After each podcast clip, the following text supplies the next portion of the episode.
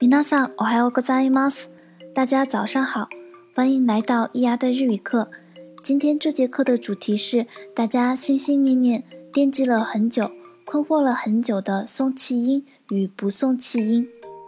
有哪些假名会出现送气音与不送气音的现象呢？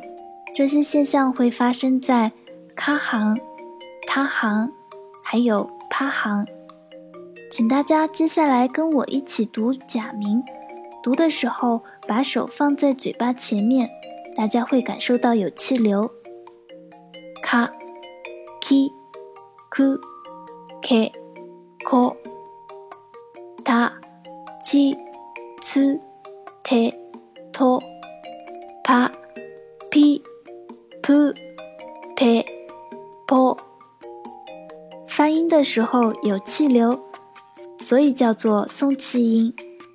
当卡行、他行、趴行出现在单词中，而不是开头的时候，日本人有时会习惯发不送气音，但这个习惯也是因人而异的，气音的强弱程度会根据个人习惯有差别。下面给大家举一些例子，比如“男人”这个词，otoko。中间的这个假名 to，在这个单词中的发音是 do do。再比如，原来如此，是这样啊。这个短语 so desu ka，so desu ka，出现在句子末尾的假名 ka，，它在此时的发音是嘎。我们再来看看包含他行假名的词，比如形容词“痛的”“疼痛”，一代一代出现在单词中间的假名“他”，它被发成了“哒哒”。我们再看看趴行的假名“水豚”这种动物呢，在日语里面是外来语。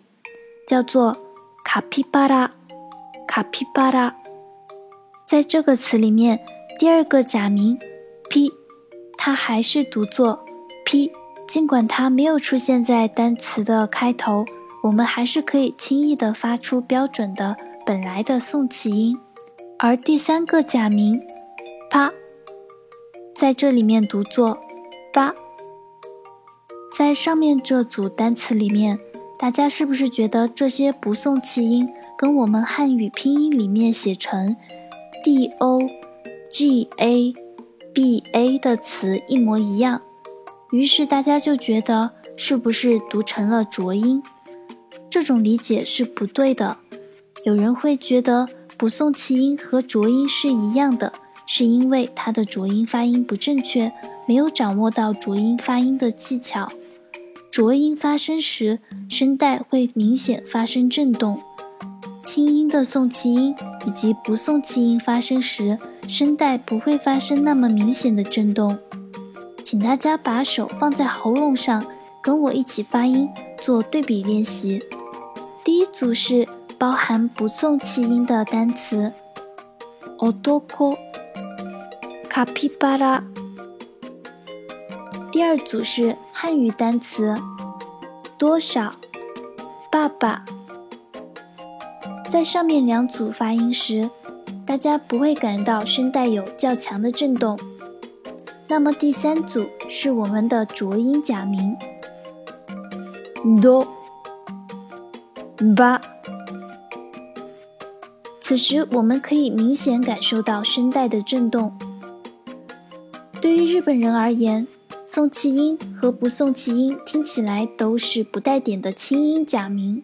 如果你刻意为了发出不送气音而不小心发成了浊音，那么对于日本人而言，他听到的就是带点的浊音假名。这样可能会造成，嗯，对方理解的词跟你说的词完全不是一个词。我们不可以为了刻意模仿不送气音而把轻音发成了浊音。在初学阶段，大家不要急于炫技。大家作为日语的初学者，日语听力的输入量不够，自己做的基础发音练习的量也不够。听了理论知识，并不能代表你马上就可以从理论高度去驾驭某个发音技巧。最重要的是掌握五十音最基础的发音，只有五十音的口型标准了，才能发出自然的不送气音。